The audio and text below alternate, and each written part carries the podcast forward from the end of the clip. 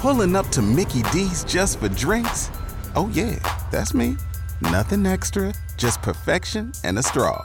Coming in hot for the coldest cups on the block.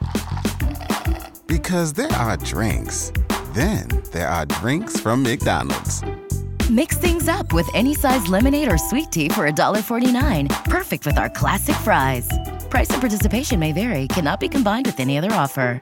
Ba da ba ba ba. Well, some big and fast changes across the area through early this week will bring the first widespread frost of the season, at least inland over the next couple of nights after a very mild start today. Some places are near, if not above, 70 degrees. That's ahead of a cold front, though, a strong cold front that'll also bring some rain and a few thunderstorms through the through the day today. Rainfall will be widespread, but the pretty swift movement will keep amounts in check, generally averaging about a quarter to a half inch. A few local spots may receive as much as between a half inch and an inch, but most areas it'll be a half inch or less. Uh, with temperatures topping out this morning through the middle of the day as the rain's moving in and around 70 or the lower 70s. Then we'll fall off this afternoon a little bit and turn much colder tonight with clearing skies. We're down to around 40 by morning, so nearly 30 degrees colder tomorrow morning than this morning. There'll be a wind chill to go along with that with gusty north winds.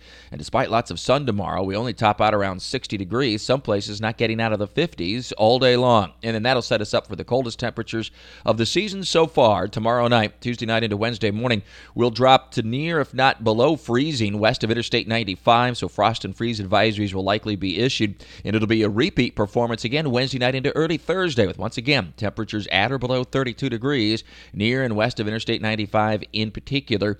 Uh, this uh, chilly air will not stick around for real long. However, it'll be warming up on Thursday and especially by Friday. That's ahead of the next storm system, which will be into the area over the upcoming weekend. So, to repeat once again, strong cold front to sweep across the area today with a widespread area of showers and a few embedded thunderstorms, some brief downpours, but overall, rainfall amounts should only average about a quarter to a half inch, locally a little bit more in a few spots, especially closer to the Florida Georgia border. Cooler air will start to move in this afternoon, so temperatures will peak by middle of the day around 70 degrees and then fall sharply tonight to near 40 by morning with lower wind chills in the 30s, some 30 plus degrees colder than this morning, and despite lots of sun tomorrow, temperatures struggle to get just to the upper 50s to near 60 degrees, and that'll be followed by a widespread inland frost Tuesday night and early Wednesday.